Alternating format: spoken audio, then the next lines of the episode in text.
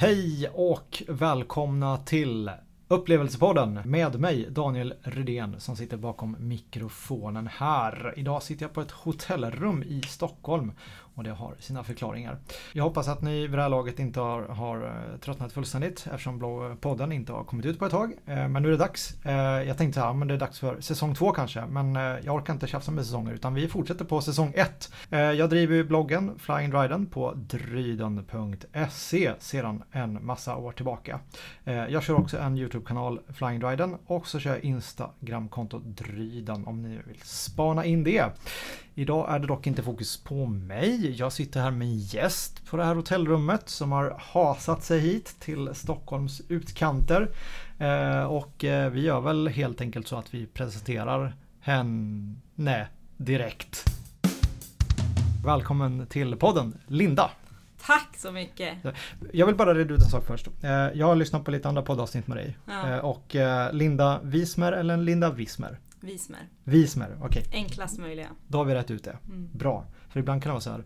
Eh, brunflo, brunflo. Ja. Det är en liten håla utanför Östersund. Du har inte bara släppt en bok, du har skrivit en bok. Jag har skrivit, skapat, tryckt, sålt och skickat.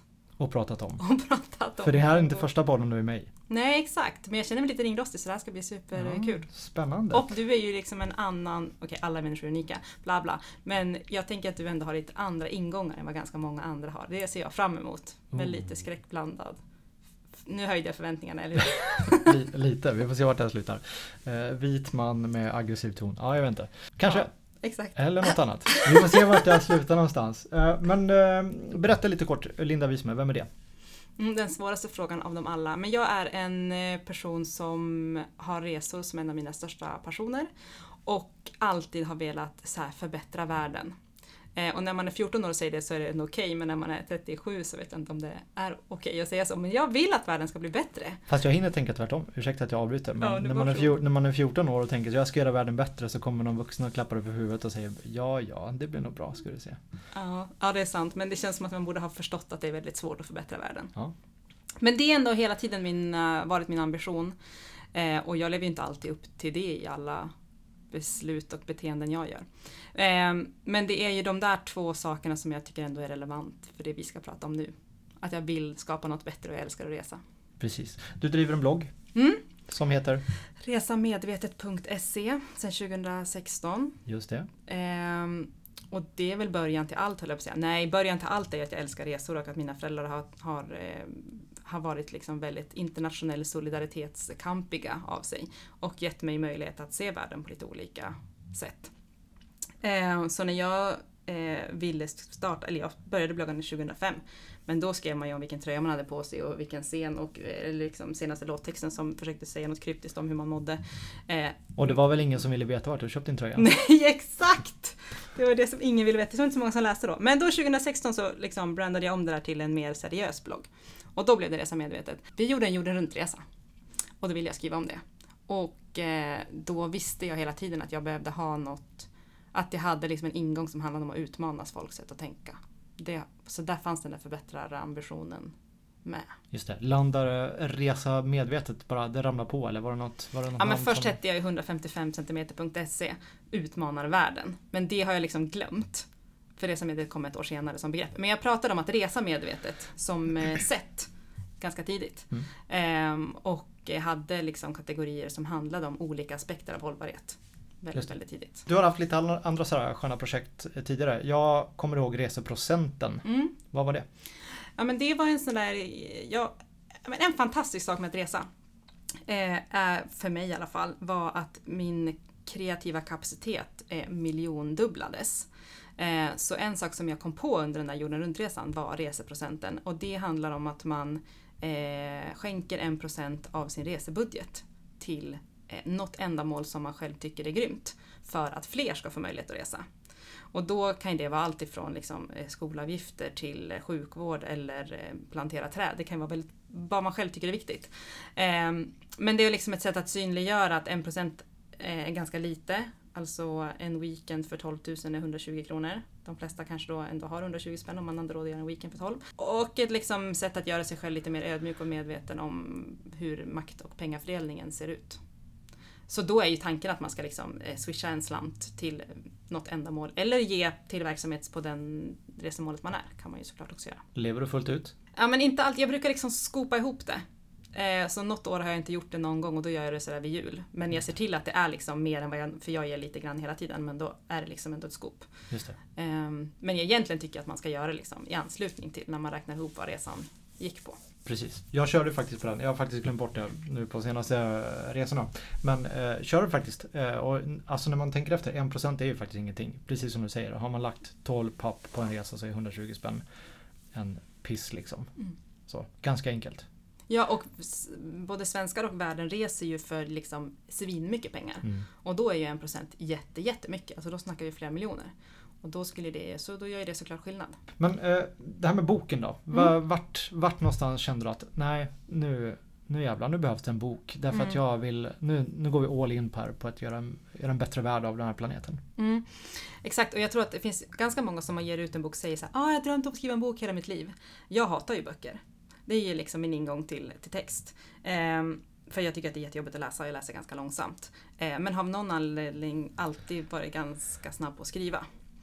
Eh, och sen så kände jag att jag ville nå ut längre än vad en blogg gör. Eh, och då kom jag på att nej men då får man ju skriva en bok. Och då var det en, en god kollega till mig som sa Eh, ja, men det är ju för att bok är finkultur och blogg är fulkultur. Och hur mycket jag än hatar att det är så, så finns det en viss sanning i det. Eh, och jag har skrivit typ tusen blogginlägg. Eh, många fler, lagt många fler timmar på min blogg. Liksom sju års heltidsbloggande, höll jag på att säga. Eh, men det är ändå som att en bok ger ett annat typ av CV. Eh, det kan man ogilla eller gilla. Men eh, det var det, jag ville nå ut längre, jag ville nå mer och fler. Ehm, och sen så har jag ju, no, no, men jag vet inte, lite störd. Kände att jag behöver upp, var trodde jag att jag hade den där tiden? Till att Ja, skriva en bok. Det tar ju hur lång tid som helst. Var det innan du fick barn? Nej, det var under tiden jag fick barn. Nej, jag började innan jag fick barn och sen, tänkte, sen kom det en pandemi och barn samtidigt, vilket gjorde att jag drog ner på tempot lite. Mm. Ehm, vi går ju inte ut en bok om resor under en pandemi, det är ju liksom dödsdömt Det kan bli svårt. i. Men det kanske finns gott om tid att samla på sig krafter inför. Eh, exakt, och jag, alltså pandemin har ju lärt mig och oss världen jättemycket. Både om vad turismen betyder för människor och på vilket sätt resor är viktigt och rannsakat måste man göra alla resor som man har gjort förut. Ehm, så det, den gav mig jätte- jättemycket. Ehm, så det var lika bra. Men du, nu har vi hållit lyssnarna lite på allt sådär känner jag. Va, vad heter boken? Vad heter boken? Ja, det är en relevant fråga. Mycket relevant. Boken heter Resenärens makt, turism som när och tär. Hur svårt var det att liksom hitta innehåll till den? Eller var det så här? Ja, men jag trodde nog, Lätt. det var väl det naiva projektet varför man började. Det här, så här är det när man skriver bok, om, som alla säger. Om man vet hur lång tid det ska ta så skriver man ingen bok. Och jag tänkte nog så här, nej, men jag har ju hur många uppslag som helst i min blogg. Eh, de behöver putsas, de behöver få ett sammanhang, de behöver få en röd tråd. Eh, men sen borde det vara en bok. No, no. Det är inte en bok. Det är inte en bok. Eh, det är blogginlägg staplade på varandra. Okej. Eh, så jag har haft en fantastisk redaktör som heter Cecilia Elmqvist som har hjälpt mig att liksom få struktur, få ordning. Visste du att en fackbok måste ha dramaturgi? Eh, ingen aning. Tänkte att det... Jag är lite som dig där. Jag, jag är jättelångsam på att läsa böcker men jag skriver snabbt som fan. Nej men så här, dramaturgi, det tänker jag, det får man ju komma på när man gör något skönlitter, skö- skönlitterärt. Just det. Men det måste man tydligen på en fackbok också. Det måste ha en Ja. början och ett slut, det måste liksom bli mer spännande, det måste bli djupare, det måste hänga ihop. Så inte Eh. bara med att du hade ditt, eh, ditt resa medvetet innehåll och så utan det var tvungen att liksom Det var fortfarande tvungen att ha början och slut liksom. Ja, exakt. Eh, Och eh, fundera på hur saker och ting hänger ihop med varandra, vad som måste komma först. Just. Och det som också är liksom den stora skillnaden på bloggen då och boken nu. Nu kanske jag liksom kommer att modifiera det framtida bloggandet men det är ju det här maktperspektivet. Jag hade inte alls formulerat eh, att det handlar om hur mycket makt resenären har. Eh, jag har pratat om att ta liksom, aktiva beslut om att läsa på, om att analysera länge i, i liksom bloggen. Ehm, men här så belyser jag mycket, mycket hårdare vilket, vilka privilegium och vilken makt resenären har och vad man kan göra av det. Precis. Eh, Vi, så det vi, liksom... vi kommer prata lite om makt Ah, faktiskt. Om makt just. Så don't spoil it. Please. spoil it. Men eh, boken släpptes tidigare i år. I maj. Yes. Med pompa och ståt. Ja, verkligen. Det var Jag var inbjuden på, på fest. Ja, det Kunde var- inte komma. Nej, det var... Alltså folk var så nöjda. Ja, vad För jag hade ansträngt mig ganska hårt för att det inte skulle vara typ så här, du kunde lika gärna inte varit där. Som i att du bara fick en bok för då kunde du lika gärna beställa den på Mm. webben. Precis. Eh, Så det var liksom externa inbjudna gäster och det var quiz och det var tävlingar och det var god mat och det var, ja det var jättefint. Spännande. Och här sitter vi nu. Du har ditt ett, ett ex med dig Mm. och jag har ett eget ex med mig. Det ligger borta på sängen här. Eh, 500 sidor? Nej, inte riktigt. 300? 296! 296. Det var mitt. Så det är en rejäl bok. Ja, och det var varit jätteviktigt för mig att det ska vara en liksom, riktig bok. Ja, den känns gedigen. Och Mm. efter att jag har läst, jag ska erkänna, jag har inte läst hela faktiskt. Nej, det behöver man har inte läst, göra. Nej precis, det, det, det, det sa du ganska tidigt. Mm. Man behöver inte läsa hela boken. Läs de avsnitten som du tycker eh, som lockar dig mest. Och det har jag Mm, gjort. Eh, och den känns väldigt välskriven. Jag tycker den är jättefin. Mm, tack, vad kul. Men det, det, man, man, man landar också i jag läste ett av avsnitten när jag, när jag satt på hemresa från Zürich i somras. Jag satt där på rad sju eller vad det var med ett glas vin och drack, äh, drack din bok, läste din bok och kände så här Fan vilken usel människa jag är. Fast samtidigt så kände jag så här, nej men det är inte så jag ska känna för det är inte så Linda vill att jag ska känna. Exakt. Utan Linda vill ge perspektiv och Mm. lite nyanser. Mm, På det. Och det, det uppskattar jag väldigt mycket med den. mm, Ska bara tilläggas. tack. Så en väldigt nyansrik bok i en värld där det är mycket svart och vitt just nu. Ja, och det har också varit, det har varit en, min grej med bloggen också, att i en värld där folk ska eh, skamma och polarisera så ska jag vara den där Ja, men om man ska, och jag, har, och jag har varit mycket mer liksom svartvit i mig själv, men om man ska bara ta ett jätteenkelt exempel. Eh, utländsk investerat hotell som byggts i något land, det skulle man ju säga är dåligt för då hamnar pengarna utanför landet. Eh, men det kan ju vara så att det hotellet har bättre arbetsvillkor än det lilla familjeägda lo eh, lokala hotellet bredvid. För att de har eh, inarbetade arbetssätt Det- det kan- ja, det kan finnas massa skäl det, till att de är det. tycker, det kan, antingen att de är liksom stora nog och kan ha en facklig organisering eller att de har kunnat investera i sin personal. De kanske har lyckats få vinstmarginaler. Det kan finnas massa skäl. Eh, men min poäng är eh, lokalt familjeägt blir inte automatiskt bra Nej, och utländska investeringar blir inte automatiskt dåligt. nej. Eh, och det gör ju saken bara svårare. För då kan man inte bara göra det enkelt för sig och låta dissa alla kedjor. Det är inte säkert att det är svaret. Och det, hela, det är liksom hela tiden mitt mål att eh, lägga in ett perspektiv till. Och då kan ju folk tänka så här, ah, men då är det ju ingen idé, det går ju inte. Eh, ah, det går ju inte varken att leva eller resa hållbart. Eh, om det ska vara liksom ett statiskt tillstånd. Eller vad man ska säga. Men det går ju att ha en ambition om att välja, nu tycker jag att det här är viktigt och då väljer jag det. Nu tycker jag att det är viktigare med arbetsvillkor än med utländska investeringar. Mm. Eller jag skiter i, jag vill inte ha att något annat land, jag tycker att det är viktigt att pengarna går till den lokala. Mm. Oavsett om, det, om de har sämre lön. precis. Man är fri att välja precis Ja. vad man vill. Men då är frågan så här då. Eh, två frågor dyker upp i mitt huvud då. Eh, nummer ett. Hur mycket ska man läsa på innan man drar på en resa? För den här boken säger ju egentligen så här att var påläst så underlättar resandet. Men Mm. hur mycket liksom tror du, eller bör man läsa på innan man drar iväg och reser? Och det kan ju såklart variera beroende på vart man reser. Mm. Det kanske är ett, man läser på en del om man ska på en weekend till Kalmar. Mm. Eller om man drar på en långresa till eh, Sydafrika. Mm. Hur mycket tycker du eh, ligger i resenärens knä att läsa på innan en sån resa? Ja men jag skulle säga ganska mycket. Och det är väl det som jag försöker trycka på ganska hårt, att man behöver läsa på. Eh, för att det är också det enda sättet att kunna ta medvetna beslut. Okunskap är ju det som får... Jag, min övertygelse är om att människor har liksom generellt goda värderingar och vill resa i linje med sina värderingar. Och när man inte gör det, då är det för att man inte har med sådana här kaninöron förstått bättre. Inte för att man är dum i huvudet utan för att man inte visste. Mm. Eh, och då är ju att läsa på det bästa sättet för att liksom bli, bli av med det där jag visste inte bättre. Nej.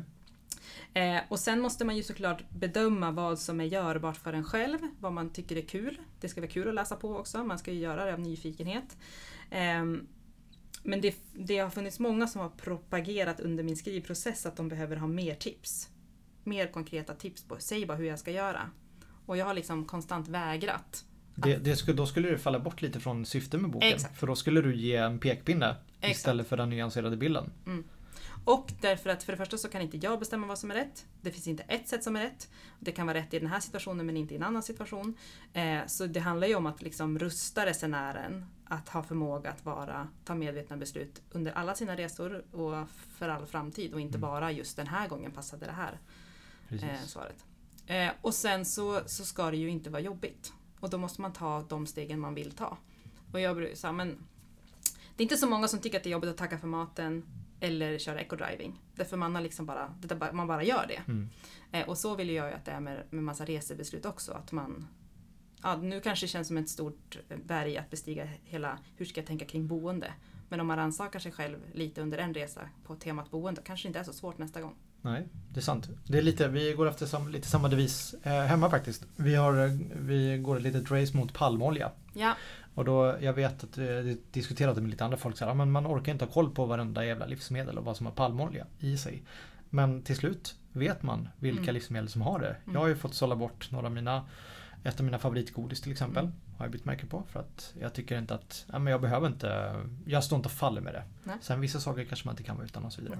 Mm. Eh, Det är en diskussion. Sen kanske man inte ska bojkotta palmolja, det är en annan diskussion. Liksom. Men ja. Vi har gjort det lite för att det är roligt att se. Man blir lite mer uppmär- uppmärksam på livsmedel och likadant blir man mer upp- uppmärksam på när man reser också. Men samtidigt, hur mycket om ett land, man åker till ett land där, som skiljer sig mycket kulturellt från Sverige. Liksom, hur mycket ska man orka läsa på? Räcker det att dra igenom Wikipedia-sidan för att förstå förstå inom kaninöron eh, landets kultur och religion och politiska läge och så vidare? Eller vad, Ja, men jag brukar säga att minimi- minimisvaret ändå är, ja men Wikipedia är jättebra, det behöver heller inte vara så svårt. Alltså downloada Wikipedia i offline-läge och så läser du det på flyg, flygplanet. och för alla eller lyssnare, så downloada betyder alltså att man laddar ner det. Ja, Okej, tack för översättningen. Eh, Jag vet inte knappt hur man gör det men det brukar jag lära mig inför varje flygresa. Men Landguiden är också en jättebra sätt för då får man lite så historia, kultur. Vad heter den? Land, Landguiden. landguiden, okej. Men Landguiden är ju liksom mer officiell än Wikipedia.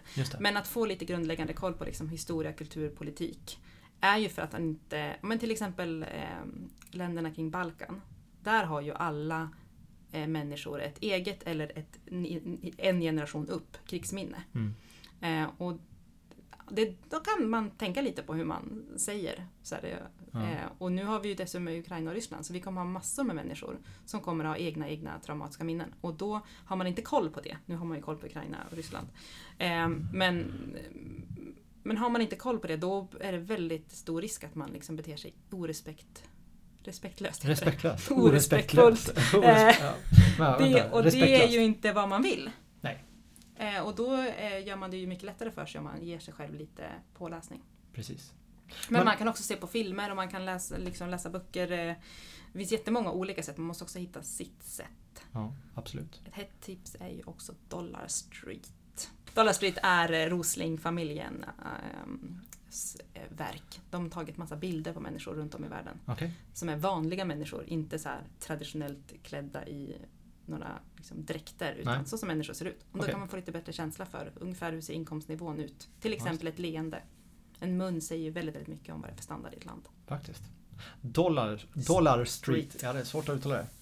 Jag skyller på att det är... Ett av mina konkreta tips i boken. Bra! Härligt. Men du, när man läser boken eh, så är det ju det är, som sagt inte mycket pekpinnar, det är mycket nyanser och sådär. Men det tar upp en hel del ämnen som jag tänker det, det är mycket om alkohol, det är mycket om, eh, om transportmedel, det du berör eh, alltså dåliga arbetsförhållanden, eh, sexköp eh, och så vidare. och så vidare. Jag tänker målgruppen för de kapitlen och de delarna av boken, eh, når du ut till dem tror du? Jag menar en, en person som åker till, nu kommer jag ta eh, ett, ett stående och kanske dåligt exempel, jag vet inte, men vi kan ta det. Thailand Mm. och sexköp. Mm. Det är väl, tyvärr Mm. är det så. Mm. De som åker till, på en sån resa och gör det, kom, du, man vill ju nå ut till dem tänker jag. Mm. Gör du det med den här boken tror du? Eller hur Ja, ska man nå dem? Ja, men det, jag har ju en liten passus kring just sexköp. Sexköp är ju liksom ett av de värsta formerna av omaktbalans. Eh, både i liksom genus och i resenärperspektivet. Och det är ju inte så himla många som reser som ägnar sig åt sexköp. Och ändå valde jag att ha med en mening så här, om du är en person som ska köpa sex eller har någon i din grupp som ska köpa sex. Eh, för att jag, om jag inte skriver det, då är det som att jag antar att min fina läsargrupp inte köper sex. Och det är ju vem som helst som köper sex.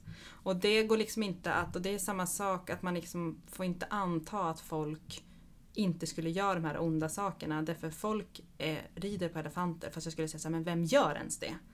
Eh, om jag nu ska lägga en pekpinne så skulle jag säga så här, men folk, är väl ändå, folk har väl ändå fattat att elefantridande på turism kan inte vara schysst mot elefanten. Det finns ingen sån. Eh, men det behöver ändå skrivas. Eh, och då skriver jag det som så här.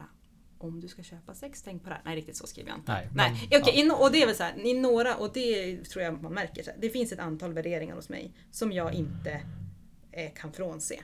Jag kan inte liksom säga så här, gör så här om du ska köpa sex. Men däremot kan jag skriva så här, gör så här om du ska köra, åka häst och vagn. Ja. Så där gör jag, jag gör en distinktion på en del värderingar. Går de det igenom i boken?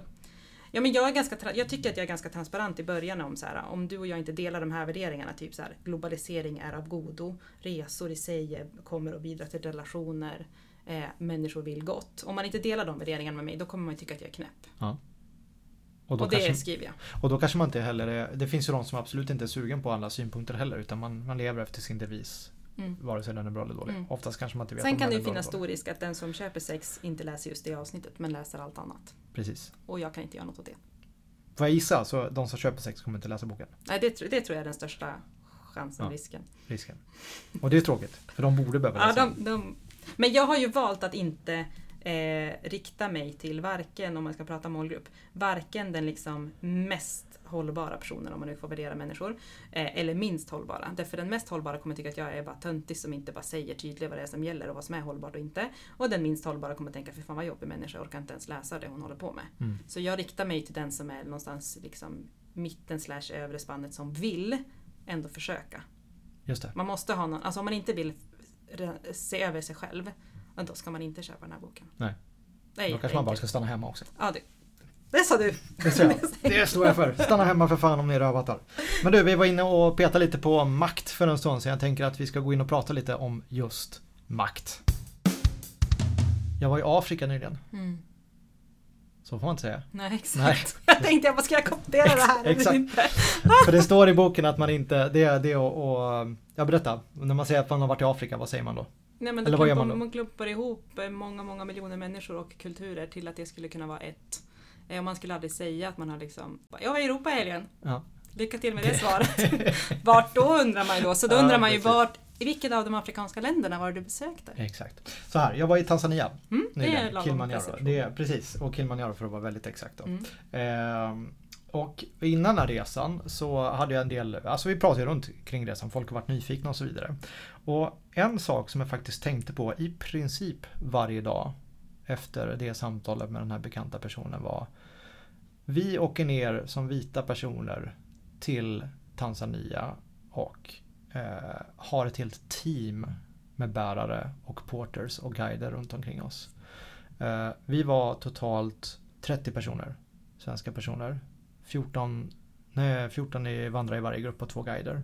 Och sen var det ett team på 100 pers. Hundra. 100 eh, lokala personer som var bärare. De bar tält, de eh, rengjorde våra toaletter, för vi hade campingtoaletter med oss ut. De lagade mat eh, och var såklart guider också då. Och allt i en ganska tydlig hierarki också fick vi reda på. Men det, jag ska inte säga att det gnagde mig. Eh, för vi läste på innan såklart. Men alltså vi åker ner som vita rika personer och eh, nej jag tycker inte vi utnyttjar svart, svart arbetskraft. men alltså lokalbefolkning för att bära våra grejer upp och ner på Mm. berget. Mm. Va, hur låter det i dina öron? Som att det är så turism går till. Låter det dåligt? Ehm. Det där är ju en jättebra fråga. Det finns alltså. åtta sidor här med myntet. Jag har Ja, exakt. sju i huvudet ungefär. Ja men, nej men eh, vid första anblick så låter det ju inte bra. Eh, men sen behöver man ju fundera på liksom eh, vad har de för förutsättningar? Vad hade de haft för förutsättningar om de inte gjorde det här? Eh, får de skäligt betalt? Vad är skäligt betalt? Eh, hur behandlas de? Hur kan de protestera om de inte är nöjda? Eh, hur utslitna är deras kroppar efteråt? Eh, vad finns det för skyddsnät? Alltså det finns tusen frågor kring det där. Och det behöver inte per automatik vara problematiskt. Men ganska stor risk så eh, kan det också verkligen vara det. Ja. Så det är mitt diplomatsvar, men det är också för att det hela tiden finns minst sju sidor av det där myntet. Yes. Nu, nu ska jag sätta mig på en jävligt hög häst här. Eh, därför att vi, var, vi kände oss ganska pålästa innan vi drog ner. Mm. Vi bokade resa med en svensk arrangör som höll väldigt högt om att de hade eh, ett team eh, som vad ska man säga, gick under ett fackförbund nästan. Eh, KPAP heter det och det står för Kilimanjaro Porters Assistance Project. Eh, och ehm, det vi fick höra längs vägen också var att de ibland har lite spioner ute i de här eh, teamen som kollar så att saker, saker faktiskt går rätt till. Ehm, och det vi också fick höra längs eh, vägen var ju då att många gillar just den här resebyrån, svenska resebyrån. Därför att deras sätt att förhålla sig till de lokala eh, guiderna. Eh, och tydligen eh, är resebyrån Sweat för övrigt, S-W-E-T-T, svensk. Eh, och de var en av om inte den enda i världen, som faktiskt höll en avslutningsmiddag med både oss som har vandrat och hela teamet. Så vi satt där på sista dagen. Eh, och alla fick eh, mat från en buffé och eh, bärarna fick sin dricks i handen där och då. För alla dricksar ju när vandringen var slut. Och det var liksom ett litet förutbestämt belopp då som Sweat hade rekommenderat oss att lämna. Så det kändes ju väldigt bra men samtidigt kunde jag ändå inte låta bli att fundera på det med de förutsättningarna ändå.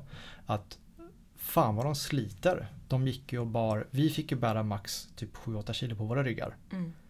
Och de bar våra duffelbagar ja. på max 15 kilo. Plus sin egen packning. Så de bar kanske 20-23 kilo på sig. Upp och ner. Och det, såg inte varje dag. det såg inte jätteergonomiskt ut. Nej, de hade ju heller inte dina skor. Nej, det hade de inte. Jag såg en i, i uh, foppatofflor. Ja. Bland annat. Så nej, det såg inte jätteergonomiskt ut. Men samtidigt, de, uh, uh, de har en lön. det vet vi. Och de, har, de får dricks, det vet vi. Dricksen baseras på vad de har för roll såklart. Eh, och alla som är med, i, alla, alla i ett team har möjlighet att, eh, att arbeta sig upp så att säga. Så en, man börjar alltid som, en, som den lägst i rang liksom, och sen så blir man lokalguide till slut då, efter lite utbildning och så vidare. Men det kändes ändå bra för oss men det kan ju se som du säger väldigt snett ut när vi kommer dit och bestiger ett berg. Men vi hade ju inte klarat utan dem. Så Nej, vi är ju i händerna på dem också och utnyttjar vi dem då? Ja, men, och, ja, på ett sätt. Och det där går väl att prata om eh, liksom, vilken eh, massage eller serviceyrke som helst. Att det på ett sätt är ett utnyttjande. För utnyttjandegraden handlar ju om eh, möjligheten att gå därifrån. Och vad de har för, för exitmöjligheter både där och då om de är uppbundna. Men också vad finns det för andra inkomster. Eh, och det kan ju vara så att det här är de enda inkomsterna som de har möjlighet att få. Och kanske är supertacksamma oavsett vad. Eh, men det är ju super, super svårt att som resenär göra alla de här kontrollerna och, och vad, är liksom, vad är greenwashing och kommunikation eh, och vad är sant. Eh, och, ja, men jag försöker nöja mig med att eh, kon, läsa på, kolla upp, ställa frågor till de arrangörerna om man nu känner att det liksom är otydligt eller osäkert någonstans för att kunna bilda sin uppfattning. Mm. Och sen är det jättesvårt att göra så mycket mer. Eh, om man vill göra det. Och man, det, alltså det här är supersvårt. Eh, jag vet inte hur jag ska liksom svara på ett, för man, hur man än säger det så kan det kritiseras. Men ni har ju också valt att spendera ett gäng antal 10 000 eh, till de här människorna istället för en gårdsbutik i Orsa. Till exempel. Till exempel. Ja. Men ja, precis. Vi, vi, vi, känner, vi känner oss ändå ganska safe. Jag, jag kan förstå när man berättar så att vi hade ett team på 100 pers att det låter snett. Men jag tycker ändå ditt svar är ändå lite, det, det går i bokens anda också. Nyanserat. Det är svårt att ha ett rätt eller fel. Jag menar, det enda rätta alternativet egentligen är ju att stanna hemma i, i så fall. Och ge dem 60 000. Ja, eller inte ge någon pengar överhuvudtaget till någon. Men, då Men det... Blir, och det här är väl en del av det som jag tycker är väldigt viktigt med turism. Alltså turismen står för ju många miljarder.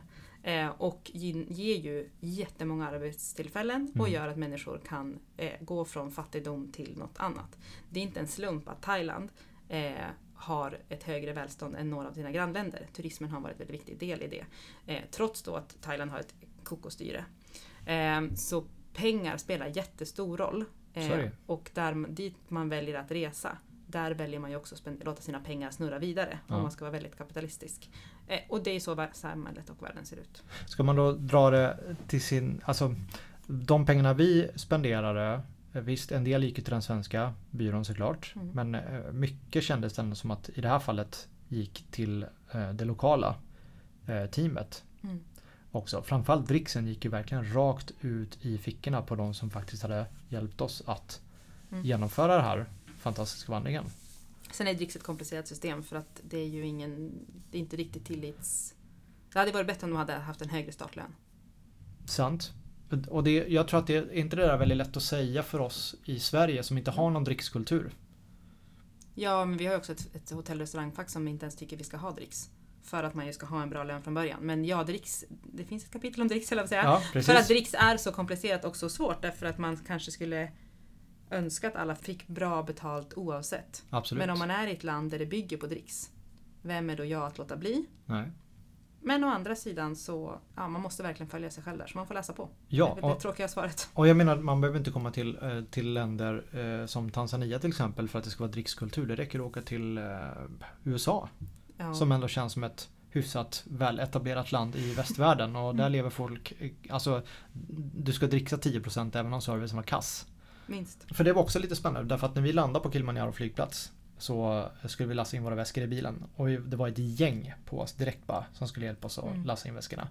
Och där hinner jag då kanske bli så här, men jag kan bära mina väskor själv, lite som du skriver i boken. Mm. Eh, Jag vill inte ha hjälp därför att Ja, men å andra sidan, de hänger på flygplatsen. Deras eh, dagslevebröd kanske är att lyfta in en väska i en bil och få en dollar liksom. Och det behöver inte vara mer än en dollar heller. Nej. Men eh, känslan som svensk och eh, odricksig är ju att fan vad påflugna ni är. Lägg av, jag vill bära mina väskor själv. Medan man bara borde säga tack för hjälpen, här har du en dollar. Mm. För det är så jävla privilegierat att säga jag vill bära mina väskor själv. Antingen så vill de bara hjälpa till eller så vill de bara ha betalt. Och vad, vem är den som har råd att resa? Att kommentera någon annan som kämpar för att få upp några dollar för att bära väskor. Sant. Det är Men, jättesvårt. Ett tips där då att eh, när man landar på, en, på ett ställe där man kanske tror att man kan, kommer få hjälp. Eh, ta ur några dollar och ha i fickan. Ja. Och gör inte som eh, vi gjorde. Ta fram vi, hela in, vi, hade, vi tog fram hela forex-kuvertet. Det var ingen bra lösning. Nej. Eh, på Det hemresan sticker hade... så jäkla mycket Ja, i ögonen också. För då, då vet de att då viftar. har Det man pengar. Ja, fy fan. Ja men och om någon skulle komma bredvid mig och bara du jag har en miljon. Men jag tänker inte ge dig någonting av det. Nej, exakt. Så på hemresan tog vi ur några dollar i, och hade löst i fickan. Vet du hur många bärare som dök upp? Nej. Noll! Ingen hjälp er tillbaka. Inte en enda. De såg att det var vi som kom snåla svenskar. Mm. Nej, så är det. Mm, Ja, jag ska bara säga att makt är ju ett liksom grundläggande insiktskapitel. Man måste fatta på vilket sätt man är privilegierad. Och det hoppas jag att det kapitlet hjälper till med. Spännande. Vi ska inte spoila mer va? Nej, okej. Folk får köpa och läsa Ja. boken. Du, jag tänkte prata lite genus. Ja, det är ett Är du sugen? Ett av de svåraste kapitlen att skriva. Är det så? Ja. Varför blev det det? Därför att genus är ett av de ämnen jag kan mest om. Jag har liksom läst tre terminer på universitetet. Och då, ju mer man vet desto svårare, desto mer vet man hur lite man vet. Ja, det också, men också då, det, då kräver man ett högre djup av sig själv. Men också för att genus blir lite så här ah, klassstereotypt. Ja, Risk att det blir när man ska försöka beskriva vad de genusproblemen är på en resa. precis. Och för att det finns så himla många vinklar. ehm, och jag ville ju, ha, jag ville ju hålla en liksom samhällsnivåsvinkel. Just det. Inte så, jag hade många kapitel, liksom text om hur är liksom jämställdheten i resesällskapet. Men jag tänker genus, vi har ett genusperspektiv här hemma i Sverige Mm. som ibland tar eh, orimliga proportioner kan jag tycka. Eh, åt alla möjliga håll. Eh, vi ska inte gå in djupare på det. Nej. Nu pratar vi om boken och resor där. Eh, men man ser också vilken skillnad det kan vara på genus när man kommer eh, till andra länder. Jag, återigen då, med färskt minne, Kilimanjaro-resan, så Mm. reagerade vi när vi satt på bussen till och från nationalparken. Hur många kvinnor det var som var ute på fälten och jobbade. Mm. Och hur många slashasar till män det var som satt på sina motorcyklar längs vägen Mm. och gjorde till synes ingenting. Exakt. Och vi bara, hur funkar det i det här landet egentligen? Tills vi blev lite upplysta om det. Mm. Hur funkar det? Ja, men, eh, kvinnorna är ju oftast liksom, eh, förpassade, eller vad man ska säga, till att ta hand, ta hand om hem och hus. Eh, och männen är de som ska ta in pengarna. Och de, eh, det är ju inte alla som har ett, ett jobb. Utan de, är- de får jobba på dagskassa. Eh, och det de gör där är att fiska kunder efter jobb. Få körningar. Eh, det är jättevanligt att folk sitter under och häckar under ett träd och man tänker jag ska inte göra någonting idag. Men de väntar alltså på att bli upplockade. För att man hoppas att någon har något jobb. Typ idag ska vi skotta strand. Eh, idag ska vi bära kolsäckar. Eh, idag behöver vi dra upp eh, rovor ur landet. Mm. Eh, och eh, jag har varit eh, superförbannad på de patriarkala strukturerna i världen och Tanzania. Och sen lite mer ödmjuk inför att det är mm, Folk gör så gott de kan, nästan alla människor. Ja. Men jag, jag håller med dig, det ser fruktansvärt snett ut Mm. när männen bara sitter vid sidan om. Men vi blev också upplysta om det där, att de sitter och väntar på sina taxikunder. Mm. Sen när man kanske inte ska åka med dem bak på en motorcykel. Eh, det är en annan diskussion. Mm. Men eh, de sitter och väntar på kunder som regel. Mm. eh, Kan vi anta. Mm. Så det handlar inte om att de är lata slashasar. Nej, och anledningen till att man inte ska åka med dem är ju alltifrån, de har inte för, det finns inte alltid hjälm, eh, trafiklederna kan vara svåra, eh, det är inte alltid att motorcykeln i sig är i sitt bästa skick. Så vi är tillbaka till att det är inte fel på att människan är en, en dålig person eller en dålig förare utan att systemet kring inte skapar några förutsättningar för människorna att vara en bra förare. Precis. Och i rättvisans namn ska jag väl också säga att det här är inte bara ett Tanzania-problem eller eh, den afrikanska kontinenten och sådant. Utan jag vet min far berättade att när han varit i, och jobbat i Kina så var det likadant där. Folk ja. satt längs vägkanten och väntade på att bli upphämtade för att få eventuellt jobb. Mm. Men det, det, här visar ju också lite vikten av att kanske försöka bli lite påläst. Mm. Vi frågar ändå varför sitter alla män längs vägen och inte gör någonting medan mm. kvinnorna är ute på fälten. Ja, men då fick vi vår beskrivning.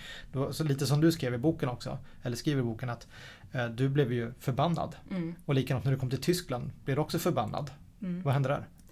Ja men där, där är det ju tvärtom. Att där är det ju männen som drar in pengar och kvinnorna som bara är hemma med barnen och man undrar när, vill du ha någon karriär eller vill du vilja någonting annat? Men mm. det är ju väldigt svårt när det inte finns en barnomsorg. Alltså den svensk, att förstå Sverige är ju ett oerhört udda land. Vi har udda värderingar, vi har udda system, vi har udda skyddsnät. Eh, och vi är inte ett snitt på någon front. Och, men det som, också, det som är liksom viktigt som resenär, det man kan tänka på är väl vilken bild man går hem och sprider. Precis. Alltså om du inte hade tagit reda på det där utan bara sagt så här, i Tanzania är männen så jävla lata. Ja.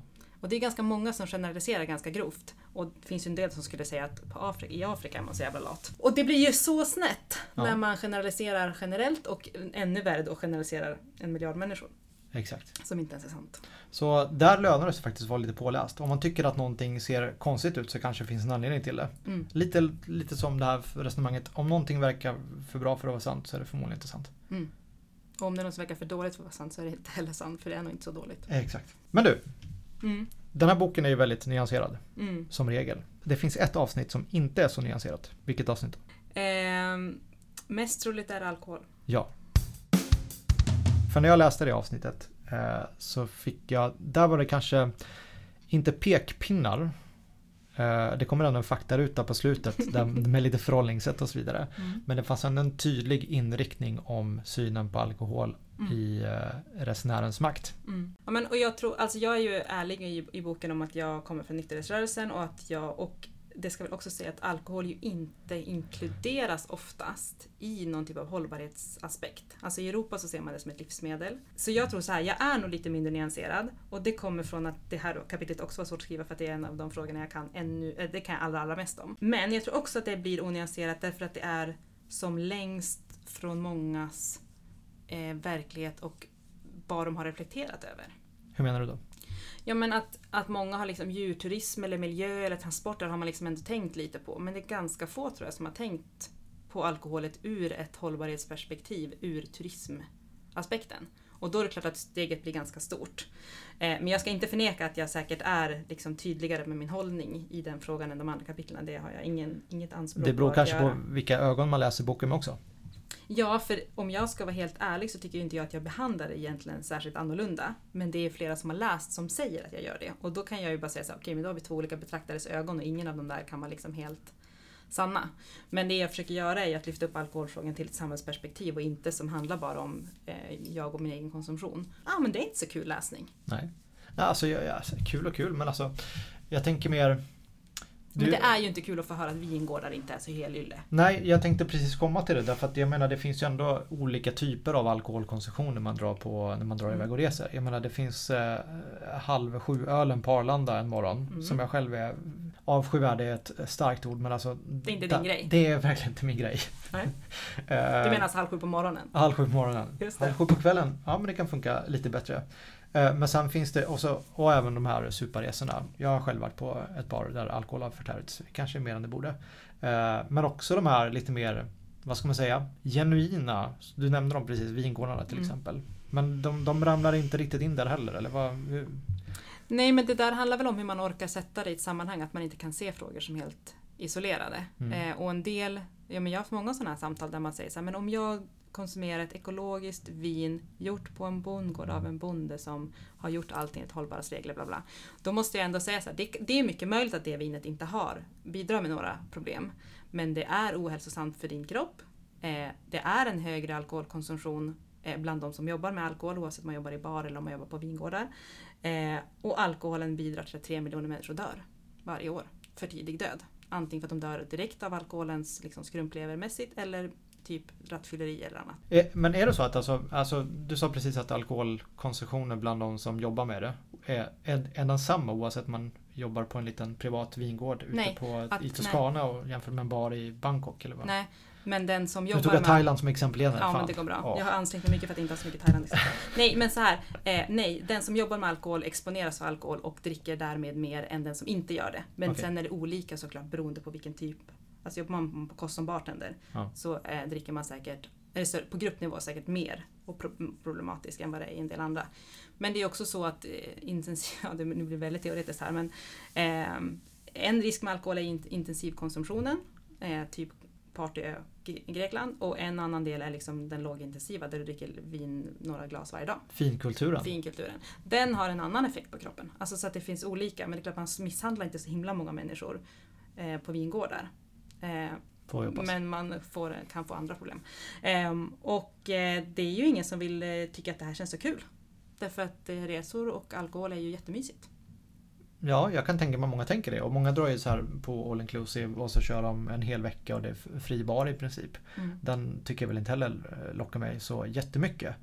Eh, och jag har väl inget krav på att det ska vara alkohol på mina resor. Samtidigt kan jag tycka att ja, men en, ett glas vin på flyget när man drar iväg någonstans. Jag ser inget hinder i det. Och jag vet att du nämner i boken också att vissa flygbolag har stoppat till exempel al alkoholförsäljning och servering för Mm. att det är mycket stök. Och då tänker jag att det kan väl också skilja lite från och vilken typ av flygresa till exempel det är. Jag menar en regulärflygning har väl inte kanske samma problem som en som en charterresa till eh, Rhodos med grabbgänget tänker jag. Där det, redan, där det börjas redan på, på Ja, men startbanan. så kan det nog vara, men jag tänker att affärsturismen är ju jättereguljär res- resande. ja.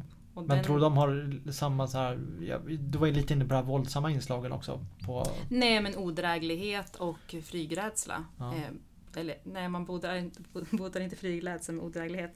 Men, men, men några glas vin kan göra ibland kan man tro att det är så. Eh, och eh, en del tror ju att eh, alkohol i kroppen hjälper en med flyg, eh, vid flygrädsla. Ja. Men eh, flygbolagen är ganska tydliga med att det är tvärtom. Ja. Eh, för du får ju sämre förutsättningar att överleva om du är alkoholpåverkad. Eh, vad vill jag ha sagt med det här? Jo, att alkoholen tar sig i olika uttryck och ter sig på olika sätt och har olika konsekvenser. Eh, och det är ganska skönt att bara säga så här, nej men det är bara den här formen av alkohol som är problematisk och jag försöker beskriva att det hänger ihop. Mm. Eh, och det kanske inte alltid är så himla kul att ta till sig och det är möjligt att jag inte lyckas beskriva det tillräckligt väl, hur det hänger ihop. Nej. För att få liksom med mig folk i att inte uppleva att det här ju är ett kapitel som sticker ut. Eh, men det är en ganska svår, en ganska svår fråga. Och jag brinner för den super, super mycket.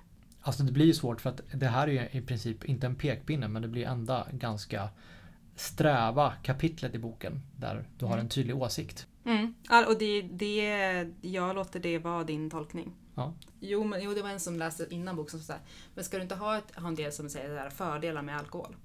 För jag har ju typ fördelar med typ eh, resor eller djurturism eller med ganska mycket. Ja. Eh, men för det första så går min gräns där att kunna upp, det är som att skriva så här fördelar med sexturism för mig. Ja, okej. Eh, och för det andra så helt ärligt tycker jag faktiskt inte att det finns så många på samhällsnivå. Alltså för individen absolut. Men på liksom en aggregerad nivå så, eh, så bidrar inte alkoholen med några positiva saker. Förutom arbetstillfällen och inkomster från alkohol som ju i sig då leder till fler sjuksköterskor som får jobb för att de ska ta hand om det. Ja, men det, där, det är bara en jätte... Det blir en ond god s- En spiral, ond god spiral, det spiral på något sätt. Exakt, Ja. så har aldrig uttryckt det så. Nej. Men eh, ja, Där har du det. där har jag det. Kom ihåg vart du hör det först.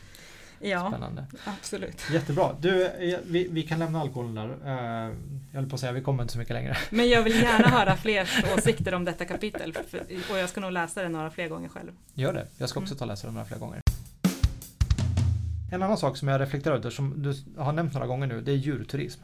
Djurturism, ja. ja. Mm. Vi, vi pra, inte julturism. Nej, det kommer. Hamburg och alla de här julmarknaderna. Ja. Djurturism. Vi, vi prat, du var inne på elefantridning förut. Mm. Vi var i Dubai för några år sedan. Och där fick vi då, där har de ju kamelridning. Mm. Och då tänker man spontant att fan vad uselt. Är det uselt? Du frågar en person som har ridit dressyrhästar hela sitt liv. Ja. Mm. Det finns, jag kan inte tillräckligt mycket om djur för att svara på det. Eh, men det som är skillnaden är eh, domesticerad, alltså tama djur, och vilda djur. Eh, och beroende på eh, Kamelen är verkligen så här mittemellan djur som en del skulle mena är så pass domesticerat eh, av människan som hästen att de inte skulle liksom lida av Eh, förutsatt att de har goda liksom, levnadsvillkor såklart. Eh, men där deras instinkter inte blir, till, blir Eh, så pass eh, motarbetade av människan som en tiger eller elefant eller apa blir. Ehm, så det skulle vara skillnaden, men jag kan inte svara exakt om kameler tillhör gruppen olämpliga djur. Ehm, men jag har själv drömt om att få rida på kamel förbi eh, pyramiderna. Just det. Eh, men jag har, inte, jag har inte gjort den resan än så jag har inte bestämt mig om jag skulle göra det eller inte. Nej. När, vi, när vi var i Dubai och vi skulle ut på ett ökensafari. Eh, då åkte vi förbi en stor, alltså typ Dubais solvalla ungefär. Mm. Liksom, där de helt enkelt har kamelridning. Och då Mm. började vi diskutera så här, jag och Maria och min sambo. Om de nu har kamelridning som vi har hästgalopplopp i Mm. Sverige. Vad är det som är så fruktansvärt hemskt med att rida kamel? Mm. Jag menar vi har ju ponnyridning och islands hästridning och jag menar, i, i, Ridskola. i, i, vad sa du? Och ridskola. Och ridskola. Vad kan vara så fruktansvärt med att rida kamel? Varför har det blivit så nedsvärtat? Eller är det för att vi inte vet bättre? Eller inte vet Ja. så mycket kring det? Nej, men, nej jag, skulle säga, jag skulle säga att eh, ganska många beslut som människor tar, tar man för att man inte, som jag sa, inte vet. Eh, zoologer och urologer eller vad de nu kan heta, de vet säkert. Eh, men jag och väldigt många andra kan inte bedöma vilket djur som det lämpar sig för och inte. Av sin liksom, vad ska man säga, övergripande djurkunskap. Eh, utan då behöver man gå in och läsa till exempel eh, Animal World Protection som är en jättebra djurrättsorganisation och lite andra sådana organisationer. Vad beskriver de? Eh, och till exempel World Animal Protection har ju skrivit eh, liksom de tio värsta formerna av djurturism. Jag tror inte kamelridning står där. Det betyder inte att den elfte är fine. Inte Eh, hästar heller? Hästar står inte heller där. Nej, okej. Eh, men liksom eh, apor med blöja och som du tar kort med och eh, elefantridning och eh, Medelålders lite andra sådana. Ta kort med lejon och sådana Mm. där är ju sådana.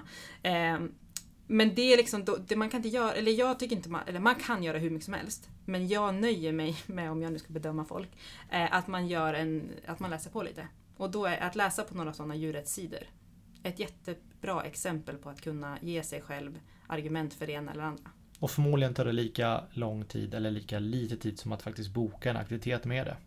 Så det, är ingen, alltså, det är ingen jätteinsats. är ingen- nej exakt, de här och, och eller liksom alla eh, vad ska man säga, turismutvecklingsfrågor eh, drivs ju eh, dels av såklart eh, vinst och företag men också av väldigt många ideella organisationer som har en idé om så här, hur så här, så här ska det vara för child labour, eh, så här ska det vara med vatten, bomullsplantage, bla bla. Eh, så här ska vi ha det med djurturismen. Och det finns ju de, de or- organisationerna brukar beskriva problemet och lösningarna ganska väl. Så de är också en väldigt god källa till kunskap. Som ju också är en motvikt mot hur företagen presenterar aktiviteten. För de vill ju såklart, De vill ju sälja in det. de vill ju sälja in det Ja, och tjäna pengar. och tjäna pengar. Och så Ja. kan man liksom läsa, läser man lite om hur de beskriver vad de har för djurhållning och så kan man läsa lite om liksom, en djurskyddsorganisations syn. Och där någonstans får man hitta sin liksom, värdering och sitt beslut. Svårt. Mm. Och nyanserat. Och det är ju det som är grejen. Man får läsa på lite. Jag tycker det är jättesvårt för ibland känns det som att man, man blir fan blåst hur man än gör. Du Linda, nu har vi kört på. Vi, du frågade mig förut så här, hur lång tid kommer, ska vi köra? Ja, men, ja, 20-30 minuter kanske. Det blev mer än så kan Ja, lite säga, utan att veta hur mycket som är bortklippt. Precis. Du, eh, jättetack för att du eh, ville podda. Mm. Jättebra bok. Mm. Jag ska läsa vidare och läsa om några kapitel. Mm. Jag är lite så här, läste transportkapitlet två Mm. gånger tror jag. Mm. Det är intressant. Spännande. Det är nog kanske ett poddavsnitt till att göra kanske. Vi kan ha ett poddavsnitt om transporter. Nej men eh, och vill man köpa boken, vilket man ju självklart vill efter man har hört den här nyanserade timmen. Eh, Självklart. då är det resamedvetet.se shop. Shop. shop. Och finns någon rabattkod kanske? Ja, det finns det! Wow. Eh, upplevelsebloggen 15 ger 15% rabatt. Nice. Mm. Och då får man den hemskickad. Jajamän. Du, eh, jättetack för att du kom hit och eh, poddade med mig. Tack och, snälla. eh, Ha Roligt. en, ha en jättebra resa. Tack! Och lycka till där borta Mm. i Asien. Asien med mina medvetna beslut i Asien. Och för er som eh, vill lyssna på nästa avsnitt av podden så kommer det framöver. Eh, och vill ni lyssna på tidigare avsnitt så börja prenumerera på podden i valfri poddapp. Sök upp eh, upplevelse och resepodden Flying Dryden så hittar ni det där fram tills dess. Ha det gött!